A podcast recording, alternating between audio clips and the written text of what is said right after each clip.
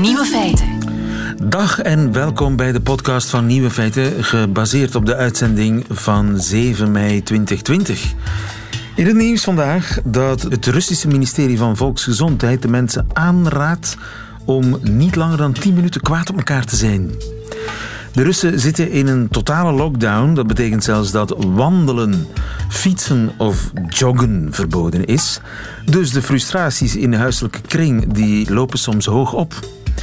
Het Kremlin kwam krachtdadig in actie en publiceerde een reeks adviezen, gebundeld onder de toepasselijke naam Hoe zelfisolatie te overleven zonder gek te worden. Zo is het bijvoorbeeld toegestaan om ruzie te hebben met je huisgenoten, maar best niet langer dan 3 tot 10 minuten. Na die maximumtijd is het beter om je huisgenoot te vergeven. Of een andere gouden tip: kalmeer en vraag jezelf af of je wel gelijk had. Indien niet, bied je excuses aan. Ik dacht al, wat doe ik verkeerd? De andere nieuwe feiten vandaag. We weten nu ook waarom mensen met overgewicht kwetsbaarder zijn voor het coronavirus. Italië overweegt om mensen zonder papieren tijdelijk te legaliseren bij gebrek aan Oost-Europeanen om de oogst binnen te halen. Videovergaderen is veel vermoeiender dan gewoon bellen. En in China is een vliegtuigmotor ontwikkeld die niet op kerosine draait, maar op microgolven. De nieuwe feiten van Nico Dijkshoorn hoort u in zijn middagjournaal. Veel plezier. Nieuwe feiten. We weten nu ook waarom mensen met overgewicht, volslanke mensen, dat je die meer terugziet in eh, het ziekenhuis op de intensive care. En dat die mensen ook meer sterven aan het coronavirus. Francis Duik, goedemiddag. Goedemiddag. U bent eh, specialist obesitas aan het eh, AZ Delta in uh, West-Vlaanderen. COVID-19 ja. in Roeselare, excuseer. Uh, wat overigens centraal West-Vlaanderen is. Je kunt niet centraler in West-Vlaanderen ja. liggen. Uh, COVID-19-patiënten met overgewicht, die zijn extra kwetsbaar. Dat weten we al langer, hè? Wel, het is, eigenlijk weten we dat nog maar recent, omdat de landen waar corona woedde, waren eigenlijk landen zoals China en Korea, waar er relatief weinig dikke mensen waren. En men is dat eigenlijk pas uh, gaan beseffen toen het virus zich ook in de Verenigde Staten is gaan manifesteren. En men kan eigenlijk zeggen dat als je uh, kijkt, bijvoorbeeld voor een persoon van een meter 70, boven de 90 kilo, verdubbelt uw risico om op de intensive care terecht te komen en beademd te worden. En boven de 100 kilo verzesvoudigt uw risico. Dus dat zijn eigenlijk gegevens die we hebben uit de Amerikaanse uh, haarden. En die eigenlijk aantonen dat het coronavirus waarschijnlijk in de Verenigde Staten nog veel harder zal toeslaan als in Azië. Ja, want daar zijn uh, er meer buiken dan in Azië. Daar komt het eigenlijk Absoluut. op neer. En als je uh, meer dan 100 kilo weegt, dan verzesvoudigt je kans om op de intensive care terecht te komen, tenminste als Ja. je 1,70 meter bent. Eh, Dus de body, men gebruikt daarvoor de body mass index. Dat is de leng, eh, het gewicht gedeeld door de lengte. Gedeeld door je lengte is dat boven 30. Verdubbelt dat, is dat boven 35.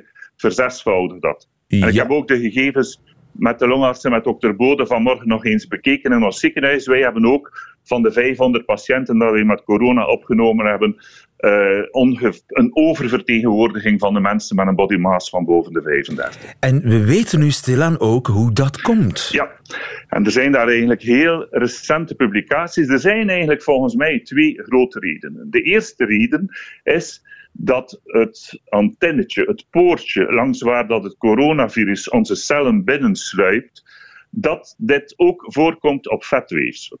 Dat maakt, eens je besmet bent, dus de besmetting gebeurt via de neus of via de keel, eens je besmet bent en het eh, virus geraakt in je bloedbaan, dat dit dan kan voortwoekeren in je vetweefsel. En als je natuurlijk 10 kilo vetweefsel hebt, of 40 of 50 kilo vetweefsel, geeft dat natuurlijk een veel langduriger en een veel ernstiger infectie. Dus En het, er is het- ook nog- het virus houdt van je vet, als het, Het ware. virus houdt van je vet. En er is ook nog een tweede heel interessante publicatie recent van een, een Duitse en een Amerikaanse groep, waarin ze gezien hebben dat dikke mensen ook haartjes van vetcellen in de longen hebben, die ook kunnen besmet worden. En eens die besmet worden, geven die aanleiding tot verlittekening, verstoorde longarchitectuur, slecht opnemen met zuurstof, zodanig dat die patiënten eigenlijk die vetcellenhaarden, de lipofibroblasten in hun longen hebben, eigenlijk zeer ernstig ziek worden en veel vaker overlijden. Ah ja, dus mensen met overgewicht hebben vaak ook vet in hun longen zitten. Ja, inderdaad. Jeetje, dat wist ik niet. En dus daar, ook daar uh, speelt dat vet een soort van magneet voor uh, ja. virussen. Dat, dat, die, die cellen worden besmet. En het zijn die cellen die die vreselijke beelden geven die je op de scan ziet van patiënten met die enorme destructie op de longen. Bizar. Nu, Als we die verklaring, nu, nu we die verklaring hebben, brengt dat een oplossing dichterbij? Wel, het, het, het leuke en de cirkel is hiermee eigenlijk een beetje rond. Er is een geneesmiddel dat tien jaar geleden van de markt gehaald is, Avandia rosiglitazone, die eigenlijk die overgang van lipofibroblast naar de uh, soepele vetcel in de longen naar uh, fibroblast, naar eigenlijk bindweefselige uh, littekencel, kan tegenhouden. En dat geneesmiddel is, werd gebruikt voor de behandeling van diabetes tussen 2000 en 2010, gaf bij langdurig gebruik vochtretentie en hartproblemen en is van de markt gehaald, maar waarschijnlijk of mogelijk kunnen we dit nu weer van onder het stof halen om te gebruiken in de setting van acuut zieke patiënten met corona. Ik heb al gehoord dat de NHS daarmee zou starten, maar dat zou inderdaad een hele uh, interessante piste zijn, ook omdat dat medicament uh, vroeger uh, ja, uitvoerig getest geweest is en zeker in een acute setting een veilig medicament zou En dat is dus een medicament dat die vetvorming in de longen tegengaat. Heb ik dat goed begrepen? Nee, dat is een medicament dat eigenlijk maakt dat die lipofibroblast, in zijn goede vorm blijft en dat hij niet kan degenereren naar uh, de fibroblast of de littekenweefselmakende cel. Ah ja, en het is dus dat littekenweefsel uh, dat uiteindelijk die, de problemen... beelden die, heeft en die ja. maakt dat de patiënten onvoldoende zuurstof kunnen krijgen en uiteindelijk komen te overlijden. Ja, ja. dus ik, heb, ik doe nog een poging om het te begrijpen, want het is, het is vrij complex. Dus er zit uh, vetweefsel in je longen en dat kan een overgang maken naar littekenweefsel. Dat onder invloed van dat coronavirus. Onder invloed van het coronavirus. En er is een diabetesmedicijn dat eigenlijk al een beetje afgedankt is, omdat het er op langere termijn wat bijwerkingen gaf, dat ja. die overgang tegengaat. Inderdaad. Dus dat je kunt, je kunt mensenlevens redden op die manier. Ja, inderdaad. Dus dat is fantastisch nieuws. Ah, wel, het moet natuurlijk nog bevestigd worden in, in studies, maar uh, ik denk dat dat uh, ja, inderdaad een, een heel gunstige kentering zou kunnen geven. He. Inderdaad. Want zo kun je mensen uit de intensive care houden en zo kun je mensen ja, uh, laten genezen van uh, COVID-19. Ja. En het is niet alleen op korte termijn, maar waarschijnlijk als je dan uh, de mensen dit geneesmiddel, als dat geneesmiddel zou werken, ik spreek natuurlijk in de voorwaardelijke wijs, als dit geneesmiddel zou werken, zou dat natuurlijk ook op lange termijn de zware revalidatie van mensen die langdurig beademd zijn kunnen gunstig beïnvloeden. Dat is natuurlijk ook, het zou niet alleen op mortaliteit zijn, maar ook op revalidatie op lange termijn. Ja. U spreekt in de zouwvorm. Uh, bent u niet van plan om dat op heel korte termijn te gaan toedienen aan uw patiënten? Well, het probleem is natuurlijk dat het medicament tot heden nog altijd niet, eh, dat het medicament niet op de markt is in ah. België. Dus dat is het probleem. Het medicament is in 2010 van de markt gehaald. En ja, ik denk natuurlijk ook niet dat het aan ons als, ja, als regionaal centrum is om dit te starten. Maar ik denk dat het waarschijnlijk op, op nationaal of zelfs op Europees vlak de moeite zou zijn om dit uh, opnieuw eens te bekijken. Ik denk dat dat moet goed, goed uh, gedocumenteerd maar worden. Dat, dat, dat, medicament is niet op de markt. Betekent dat dat het nergens geproduceerd wordt? Jawel, jawel, het is in de Verenigde Staten bijvoorbeeld wel nog op de markt. Ja, dus het zou eigenlijk op korte het termijn... Het zou eigenlijk relatief gemakkelijk kunnen... Uh, het zou eigenlijk geen probleem mogen zijn, uh, want de firma heeft daar in de tijd gigantisch hoeveelheden van geproduceerd, dus dat zou eigenlijk niet zo'n ja. probleem moeten zijn. En als het op de markt is, dan mag u het toedienen. U hoeft daar geen uh, speciale toestemming nou, voor Ik denk dat het, dat het enkel zinvol is, nog eens, om dit in een, in een ja, gecontroleerde setting te doen van een, van een grote multicentrische studie, om eigenlijk dan te weten wat het, uh, wat het waard is. Dat, vooral ook omdat het toch allee, ook niet zonder reden in de tijd van de markt gehaald is. Maar dat is natuurlijk uh, ja, in de toekomst nog niet. Maar het is toch wel een zeer interessante piste. Ja, en dus u hoopt dat dit in orde komt en dat u uh, bij wijze van experiment daarmee kan starten? Met patiënten die nu op je afdeling liggen? Wel, dat wij als uh, endocrinoloog zorgen wij nu natuurlijk niet rechtstreeks die, voor die patiënten, maar de, de, mensen die het zou kunnen interessant zijn, net zoals dat men bijvoorbeeld uh, plaquenil nu gebruikt bij die patiënten en bepaalde antibiotica, om eigenlijk dat medicament uh, eventueel bij te geven als er daar ja, consensus rond is om dit te proberen, om eigenlijk te maken dat die ernstige littekenvorming in de longen verminderd wordt. Ja, het is toch een hoopgevende boodschap. Dankjewel, Francis Absoluut. Duik. Goedemiddag. Goedemiddag, dankjewel. Nieuwe feiten. Veel Polen durven niet meer naar België komen en dat is een groot probleem voor de groente- en fruittelers, want die moeten oogsten. En die rekenen onder meer op die Polen voor die oogst. In Italië zitten ze met precies hetzelfde probleem, maar daar hebben ze een oplossing bedacht. Goedemiddag, Andrea Vrede. Goedemiddag. Onze vrouw ter plaatse. Wat voor oplossing hebben ze gevonden of waar denken ze aan in Italië? Nou, op dit moment wordt er vooral erg ruzie gemaakt over een oplossing. um, de Italiaanse landbouw heeft meer dan 200.000 mensen nodig. En die komen inderdaad normaal gewoon via, uh, op bestelling zou je kunnen zeggen, door de ondernemers worden die overgehaald uit andere landen. Of het zijn mensen die er al zijn en illegaal daar werken. Uh, er komen natuurlijk veel minder mensen nu Italië binnen. Dus een minister, de minister van Landbouw, heeft voorgesteld om uh, een grote ja, legalisering in te voeren van 600.000 mensen. Dat zijn niet alleen mensen voor de landbouw, maar ook mensen voor huishoudelijke hulp en mensen die zorg dragen voor ouderen binnen huis. Uh, Badanti heette die bij ons, een soort van inwonende thuiszorgers. Nou, daar is ruzie over, want uh, de regering telt meerdere partijen. Uh, zij is van een klein partijtje van ex-premier Matteo Renzi. Je hebt de Democratische Partij, die is op zich wel voor, maar je hebt de Vijfsterrenbeweging en die willen hier niets van weten. En gaat het om een, een definitieve legalisering van illegalen? Nou, uh, de minister van Landbouw, mevrouw Bellanova, zegt: Dit is het moment om eindelijk eens een keer illegaal in, in Italië verblijvende uh, arbeiders om die te legaliseren. Dus inderdaad een verblijfsvergunning te geven. Zij, zij stelt voor zes maanden en dan een mogelijke verlenging van zes maanden. En ze zegt: Het moet gewoon, want uh, nou, praktisch de grenzen zijn dicht, maar ook. het gaat ook om uitbuiting tegengaan koppelbazen zitten daartussen. De maffia heeft er soms mee te maken, bij tomatenplukkers bijvoorbeeld. Um, het is ook preventief, want waar die mensen vaak wonen op dit moment, een soort van, van ja, sloppenwijken, huttendorpen, tentenkampen, dat is allemaal met de coronavirus-epidemie niet te doen. Dus zij zegt, zo moet het zijn. Maar uh, de Vijfsterrenbeweging uh, die, die wil dat absoluut niet. En ze zijn nu aan het knokken om tot een compromis te komen. Want er moet iets gebeuren. Ja, maar waarom is dan die Vijfsterrenbeweging daar zo tegen? Wat zijn de argumenten? Want ja, ik hoor die argumenten van die minister van Landbouw. Ja, en dat lijken mij wel allemaal uh, ja, argumenten die hout snijden. Uh, ik ben niet de enige die dat denkt. Er zijn heel veel mensen die denken dat dit een buitengewoon goede oplossing zou zijn. Maar vergis je niet, de Vijfsterrenbeweging heeft in een regering gezeten met de Lega. De zeer anti-immigranten, xenofobe Lega. Met, uh, misschien herinner je nog wel, minister van Binnenlandse Zaken Salvini. Um, een deel van de Vijfsterrenbeweging is behoorlijk naar rechts opgeschoven. En heeft ook heel veel moeite met het idee dat er een soort van, nou ja, soort van legalisering op gang zou komen van immigranten. Dat gaat stemmenverlies opleveren.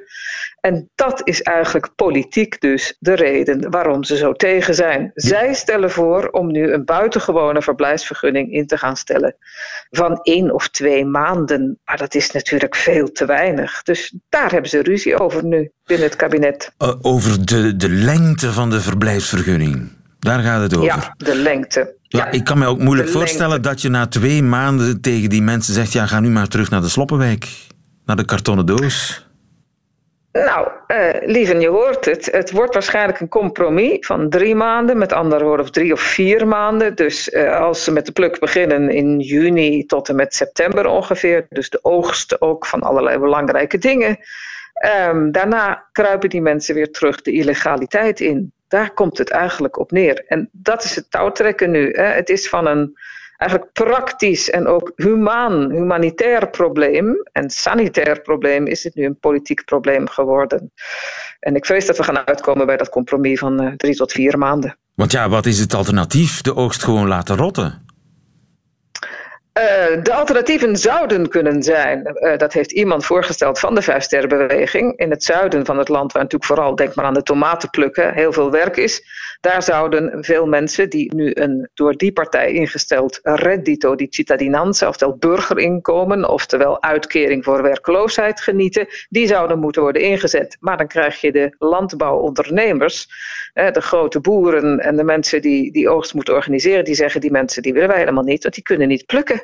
Wij willen ervaren plukkers. Wij willen mensen, mannen vooral en vrouwen, die gewoon dat zware lichamelijke arbeid op het platteland uh, gewend zijn. We Italianen kunnen niet plukken. Uh, nou ja, blijkbaar hebben ze weinig vertrouwen in uh, een groot aandeel, aantal van die Italianen die thuis op de bank zitten. Het is zwaar werk, hè? Vergis je niet. Het ja, is zwaar werk. En overigens, ik las iets gelijkaardigs bij ons in de krant, dat ook de, de, de Belgische fruit- en groentetelers zeggen, ja, als wij Belgen moeten aannemen, dan moeten we er dubbel zoveel aannemen, want ja, die Polen, die kunnen gewoon veel beter plukken. Ja, dat geeft dus maar weer aan dat ook dit een beroep is waar je enige expertise voor moet hebben. En vooral een, uh, een krachtige fysieke conditie. Eh, de Italiaanse ondernemers zeggen hetzelfde. Er is zelfs al een ondernemer geweest, een landbouwman uit het noorden van Italië, die uh, gezegd heeft: Ik ga chartervluchten proberen te organiseren met Marokko. Dan laat ik Marokkanen laat ik overkomen. Dat kost een bak geld. Die moeten eerst 15 dagen in quarantaine en dan mogen ze aan het plukken. En toch zijn ze rapper en, en, en komen er meer tomaten in de mand. Hij kent ze. Ze komen ieder jaar. Het zijn werknemers die hij al kent. Ruzie. Maar goed, of dat, dan, dat is, ja, dat, we gaan het zien. Dat zullen we afwachten hoe dat afloopt, want eh, de beslissing is nog niet gevallen, maar wellicht zullen er tijdelijke legaliseringen plaatsvinden om uh, mensen als seizoenarbeider in te zetten in de oogst in Italië. Andrea Vrede, hou ons op de hoogte. Dankjewel. Goedemiddag. Goedemiddag. Nieuwe feiten. Microgolven. Het vliegtuig van de toekomst zal wellicht worden voortgestuurd met microgolven. Tenminste, als ik dat min of meer goed heb begrepen. Dirk van Dijk, goedemiddag. Goedemiddag, lieve. Professor natuurkunde aan de Universiteit van Antwerpen. Het zijn collega's van u in Wuhan, of all places. In Wuhan in China, die een straalmotor ontwikkeld hebben die geen kerosine nodig heeft. Dat is juist. Dus een, een, keer een, een straalmotor zonder kerosine, dat is raar, want een, een, voor zover ik daar verstand van heb, is een, een straalmotor, dat is toch een soort van, van turbo eigenlijk. Een turbine, een roterend schoepensysteem dat uh, op gas draait. Eigenlijk op, op uitlaatgas. Een vliegtuig wordt eigenlijk voortgestuurd door zijn, zijn eigen uitlaatgas. Uh, ja, het is, het is gecombineerd. Hè. Er wordt uh, lucht samengeperst daar wordt brandstof toegevoegd. Dat kan aardgas zijn, maar dat kunnen ook andere brandstoffen zijn. Dat verbrandt dan, dat verwarmt heel sterk op. Er neemt een hele grote druktoename en daardoor worden die gassen uitgestuwd. En als reactie vliegt het vliegtuig naar de andere kant. Dus het, is een soort reactiemotor, hè, die zoals als je een geweer schiet, krijgt een terugslag. En geduwd, gestuwd gassen uit aan de ene kant en het vliegtuig vliegt aan de andere kant. Maar dus je moet gassen uitstuwen, dat, dat, is de, ja. ja. dat is de basis van die motor. Dus een elektrische straalmotor, dat is eigenlijk een contradictie in terminis. Uh, nee, het idee bestaat al heel lang. Uh, onder andere in de ruimte. Uh, je herinnert u waarschijnlijk dat je de NASA had soms van die ruimtevaartemissies waarbij astronauten buiten de capsule gingen met zo'n soort ruimtewandeling. En die hadden eigenlijk op hun rug kleine raketjes. En dat waren meestal al elektrische, uh, elektrische straalmotortjes. Ja, maar, maar die gaven elk maar 100 gram om het in kracht uit te drukken, het gewicht van 100 gram. En zo'n twintigtal op de rug. En dat was net genoeg om een beetje te kunnen manoeuvreren rond het ruimtetuig. Ja, ja. Maar Marenko heeft het ook soms geprobeerd hè, met zo'n rugzak waar, waar propellers op zaten en die wou ook een soort straalmotor maken. Ja, maar... dat is juist. Maar dat is nog... Dat is, dat is een ander verhaal. En er zijn vooral veel ruiten bij gesneuveld, heb ik het idee. Inderdaad, en die is ook uh, over het kanaal gegaan, die is ondertussen in zee gevallen. Maar dat is nog een klassieke straalmotor, die dus ook nog brandstof gebruikt, die ah, uitstuurt en die het gewicht van die man, 100 kilogram, kan opheffen. Hè. Maar in de ruimte heb je geen weerstand, heb je ook geen zwaartekracht. Dus daar heb je veel minder uh, kracht nodig om te manoeuvreren. Hè. En daar bestaan, dat noemt men ionenmotors. Dat zijn, dat, dan creëert men geladen deeltjes en die worden elektrisch versneld. Hè. En die vliegen aan de ene kant uit en aan de andere kant, uh, in een andere richting beweegt zich dan uh, het toestel. Het is maar dus dat kan alleen ionenmotor. Ja, dat bestond. Dat bestond al, dat bestaat ook al. Het is dat principe dat ze in Wuhan hebben ja, gebruikt om... Wat hebben ze? ze hebben een, nee, nee, eigenlijk niet. Oh. Er, er zijn twee jaar geleden op MIT, dus in Amerika, in, Massachusetts, daar heeft men al een ionenmotor gemaakt voor een gewoon vliegtuig. dus dat creëerde dan ionen, weliswaar noemt men dat dan plasma, dat wordt dan nog versneld, maar die halen maar zeer kleine uh, resultaten. Eh, pas op, dat was het allereerste vliegtuigje met een ionenmotor dat eigenlijk al uh, het gedurende 12 seconden in de lucht bleef en een afstand van pakweg 50 meter kon afvliegen. Ah, dus amper. Hè? Dus dat is eigenlijk nog niet vergelijkbaar met commerciële toestellen. En wat is nu de, de grote vinding in Wuhan? Wel, wat ze daar gedaan hebben is een, een, een eigenlijk een, tussen, een combinatie. Ze hebben lucht samengeperst, zoals het in een gewone uh, turbojet gebeurt. En die hebben ze dan opgewarmd met een, met een microgolfgenerator. Dus gelijk in een microgolf, maar dan speciaal ontworpen. Het is een laboratoriumtoestel hoor. Het is geen vliegtuig, het is gewoon om te bewijzen dat het kan. Maar gefocuseerd de microgolven op het samengedrukte lucht. En daardoor hebben ze die kunnen verwarmen tot 1000 graden. En dan door de druk eh, kan men die laten ontsnappen door een buis en die creëert dus een soort kracht. Die kracht is vijf keer groter dan wat die mensen van MIT gedaan hebben, dus dat is al een beetje beter. Maar nog altijd 20.000 keer minder dan de sterkste Boeing-motor. Dus het is nog niet, je hebt er zo'n pakweg 10.000 naast elkaar nodig om dat te kunnen doen. Maar het principe eh, is er. En microgolven zijn, uh, zijn klassieke technologie. Men, heeft zelfs een commercieel microgolfapparaat gebruikt. Dus het is met redelijk eenvoudige componenten te maken. Maar dit is een begin, hè, want uh, als je dat zou kunnen, dan heb je geluidloos, of ongeveer geluidloos, en geen, geen emissie, hè, dus ook geen CO2.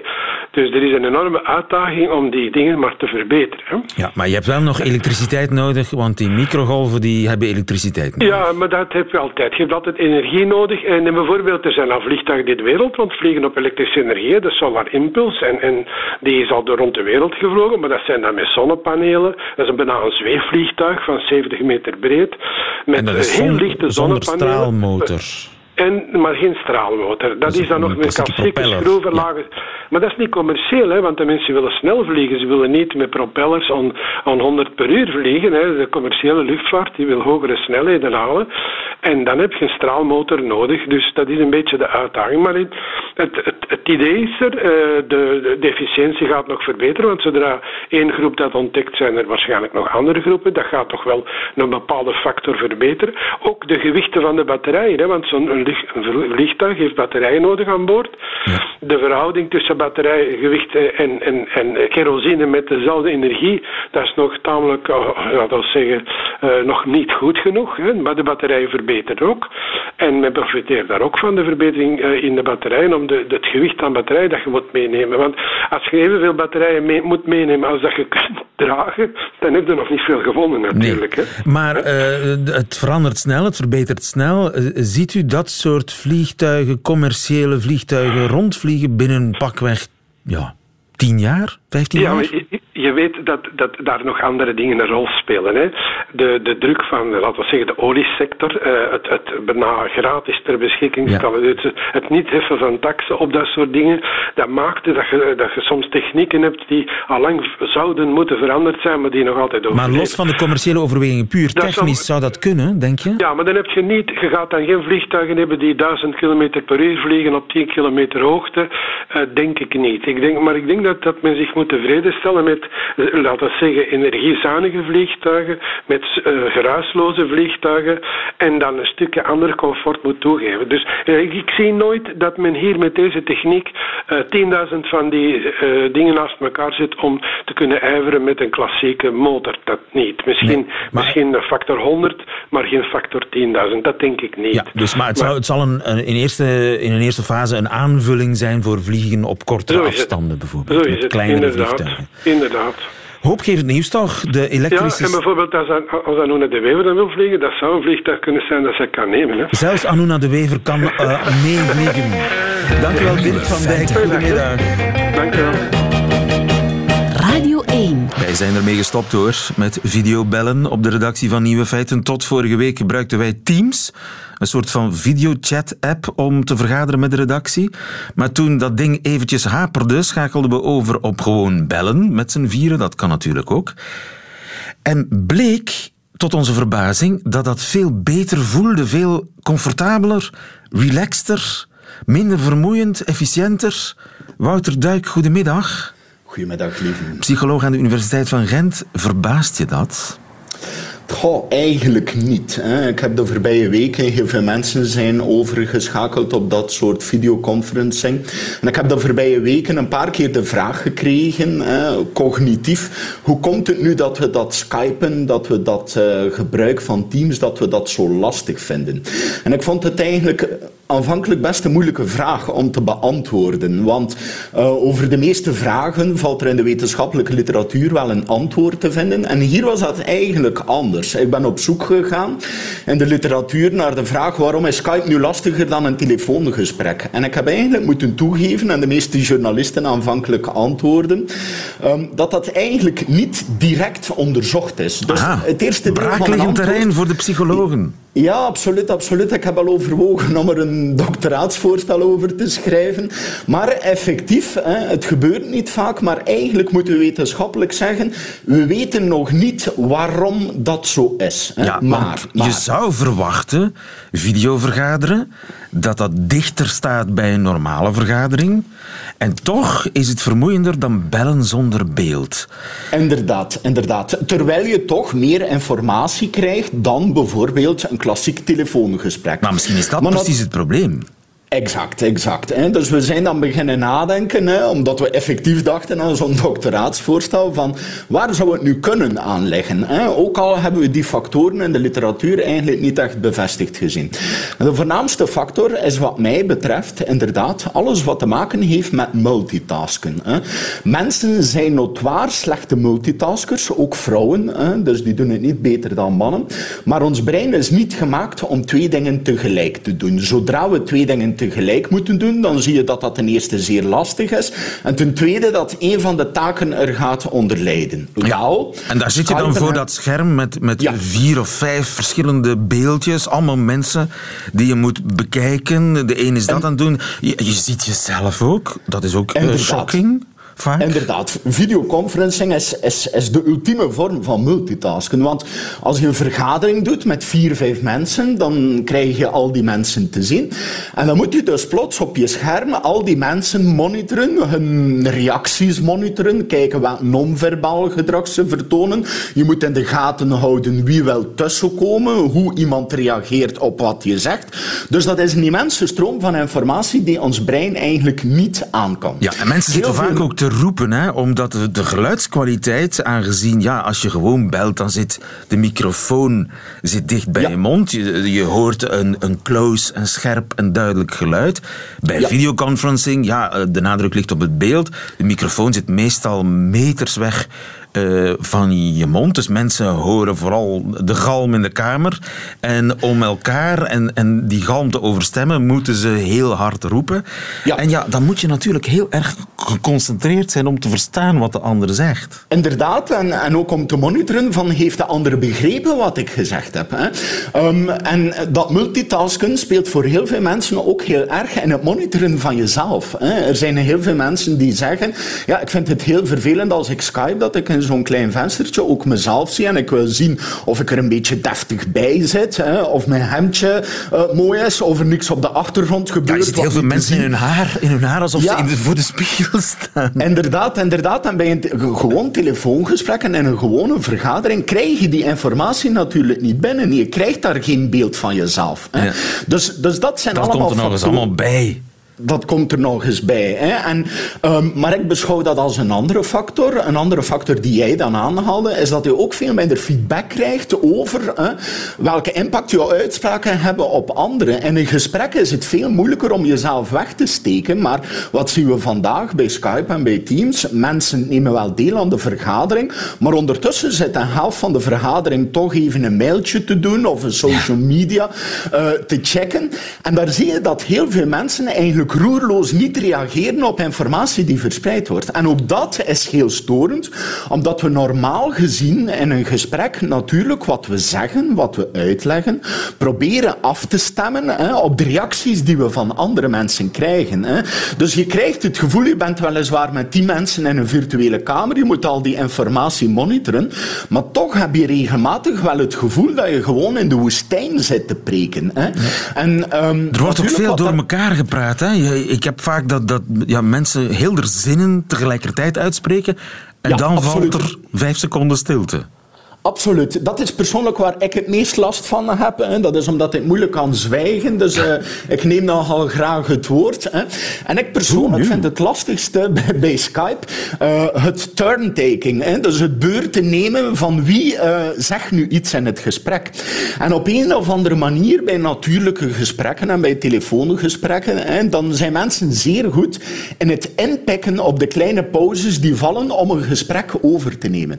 Maar bij die software natuurlijk zit daar een zekere vertraging op, zit daar een zekere delay op. De meeste van die software werkt tegenwoordig ook met mechanismen waarbij ze de microfoon enkel gaan activeren als er geluid komt van een bepaalde bron en dan schakelen ze hem uit.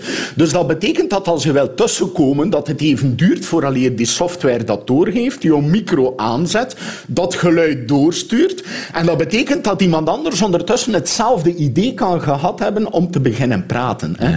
En dus die turntaking, ook dat vind ik gesprekstechnisch iets wat veel moeilijker gaat bij Skype dan bij een klassiek telefoongesprek, waar de timing echt ja, in, in real time is hè, en waar er daar geen uh, software uh, vertraging ja. Nu, stel dat we dan toch kiezen voor een videochat. Uh, zijn er dan tips om dat zo comfortabel mogelijk te laten verlopen? Ja, ik, ik zou eigenlijk inspelen op de factoren waarvan dat we denken dat het een rol speelt. En zeker wat betreft die multitasking zou ik zeggen, beperk alle afleidende informatie. Dus inderdaad, als je last hebt van dat beeld van jezelf, schakel dat uit. Dat is perfect mogelijk.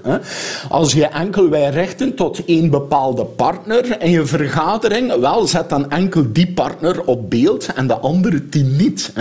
Als we het dan hebben over dat nemen van beurten, uh, ik heb vergaderingen meegemaakt waar men uh, uh, afgesproken had van als je iets wil zeggen, dan steek je je hand op en het is pas nadat je het woord krijgt dat je kunt tussenkomen. Ah. En een derde factor waar we het nog niet over gehad hebben, maar die ook heel belangrijk is, daar is nu wel een beetje onderzoek over gebeurd, is wel degelijk, het is misschien een open deur, maar is de audio- en de videokwaliteit. Heel veel mensen zitten met het hele gezin vandaag op een wifi.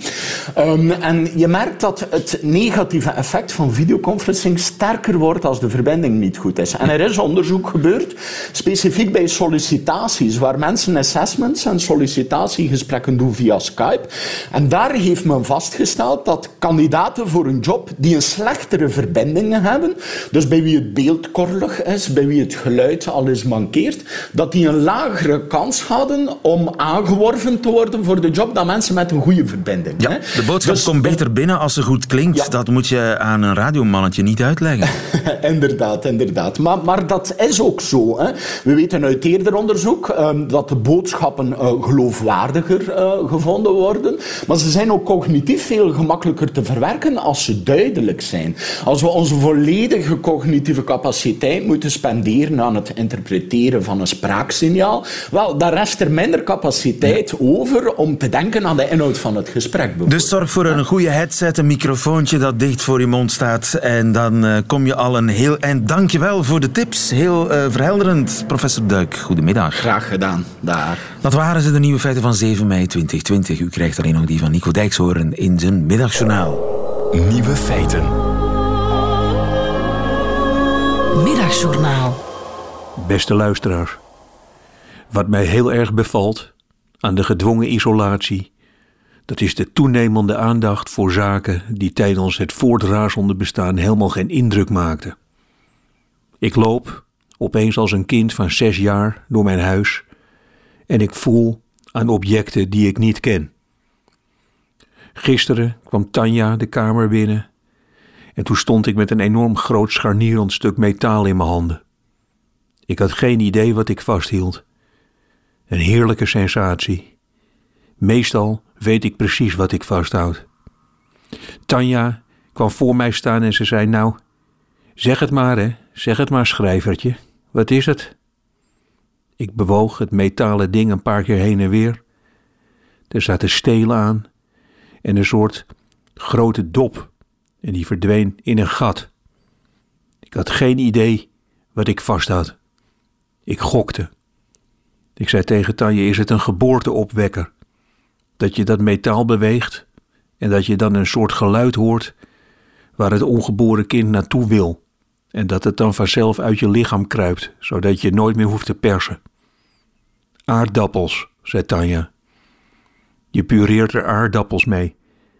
Je doet ze erin, doorheen drukken, kijk daar zitten gaatjes. En dan heb je hele luchtige aardappelpuree.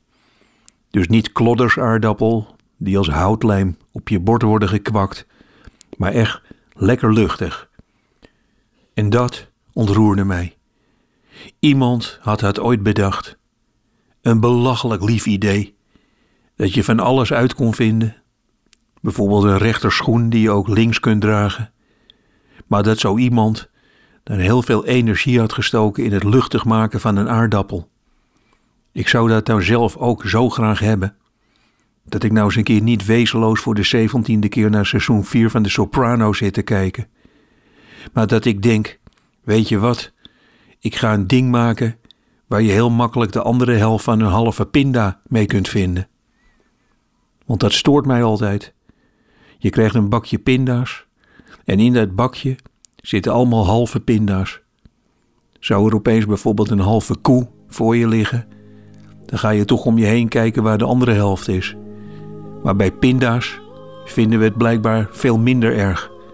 Als je erover nadenkt, hartverscheurend, halve pinda's. Tanja kwam weer binnen. Ik omhelsde haar. Wat heb jij opeens, zei ze.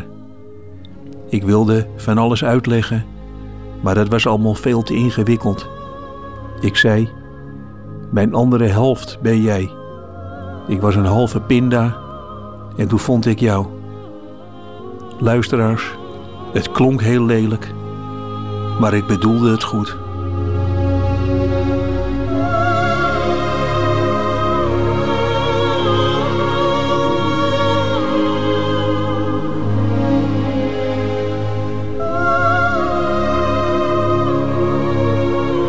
Middagjournaal met Nico Dijkshoorn. Einde van deze podcast hoort u liever de volledige uitzending van Nieuwe Feiten met de muziek erbij. Dat kan natuurlijk via onze app of via onze site. Daar vindt u overigens nog veel meer fijne podcasts. Tot een volgende keer.